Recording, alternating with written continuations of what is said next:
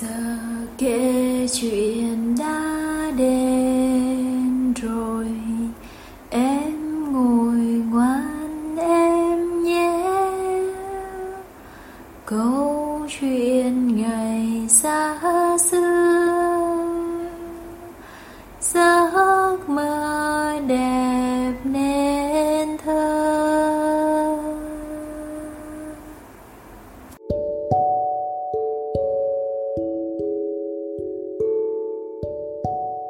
Xin chào các bạn nhỏ, cô là cô Hương ở nhà Monster Day. Hôm nay cô sẽ kể cho các bạn nghe câu chuyện có tên là Cậu bé sinh ra để trở thành vua. À, trước khi kể chuyện thì chúng ta hãy cùng tìm một tư thế thoải mái nhất, ngồi hay nằm cũng được, rồi chúng ta cùng nghe chuyện nhé. Có một đứa trẻ từ khi sinh ra, nó đã được định sẵn là sẽ trở thành vua. Ngay khi còn là một cậu bé, mọi người gọi cậu là hoàng tử bé và cậu bé đã được trao một chiếc vương miện bằng vàng để đội trên đầu. Giống như tất cả các bé trai khác, hoàng tử bé luôn thích khám phá và leo trèo, chạy, nhảy và cậu bé thích cả những chuyến phiêu lưu nữa. Cả ngày cậu bé sẽ chơi ở trong vườn và khu rừng của cung điện với các bạn của mình. Chiếc vương miện của cậu bé lấp lánh dưới ánh nắng mặt trời và những người bạn của, của cậu cũng rất thích chơi đùa với luồng ánh sáng mà chiếc vương miện này phát ra. Tuy nhiên, vào một ngày nọ, khi cậu bé đang chơi với bạn bè gần bức tường trong cung điện thì có một cậu bé lớn hơn bắt đầu tỏ ra thô lỗ.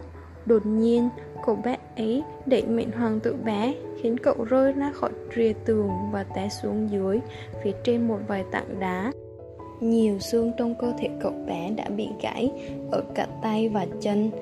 May thay, hoàng tử bé đã được giải cứu bởi những người làm việc trong cung điện và cậu được đưa trở về phòng ngủ của mình, nơi nằm sâu trong cung điện.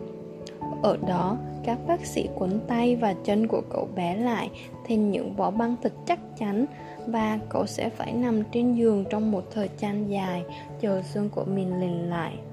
Nhưng trên thực tế, hoàng tử bé đã ở trên giường quá lâu Đến nỗi, ngay cả khi xương của cậu đã dần lành lại Thì cậu dường như cũng đã quên đi cách đi lại Cậu chỉ muốn tiếp tục nằm trên giường Và cho dù cha mẹ cậu đã nài nghĩ bao nhiêu thì cậu lại càng không muốn cố gắng di chuyển bấy nhiêu.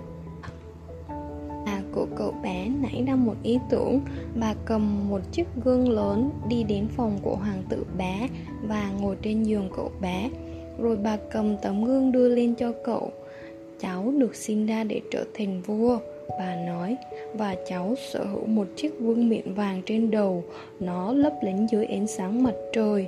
Nhưng bây giờ cháu hãy nhìn vào nó đi. Hoàng tử bé nhìn vào chiếc gương và bị sốc khi thấy chiếc vương miện vàng của mình dưới ánh sáng tăm tối của phòng ngủ. Nó trông thật buồn tẻ và xám xịt. Cháu phải được bế ra bên ngoài, cậu bé thúc thích. Để vương miện của cháu có thể lấp lánh dưới ánh sáng mặt trời một lần nữa. Không, cháu không cần phải được bế, bà của cậu trả lời, cháu phải tự đi ra ngoài. Nhưng nếu cháu đưa tay ra, bà sẽ giúp cháu một tay.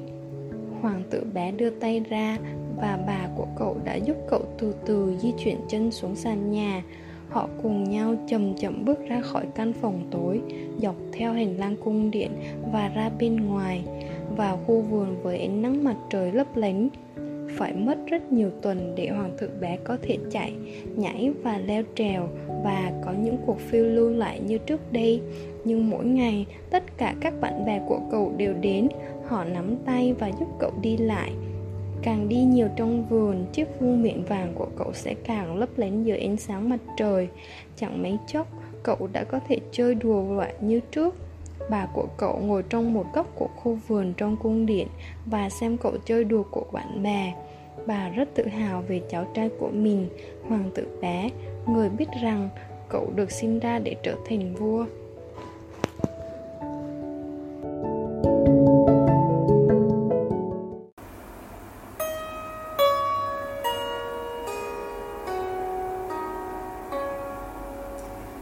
Giờ kể chuyện đã hết rồi. Em ngủ ngoan, em nhé. Câu chuyện ngày xa xưa. Giấc mơ đẹp nên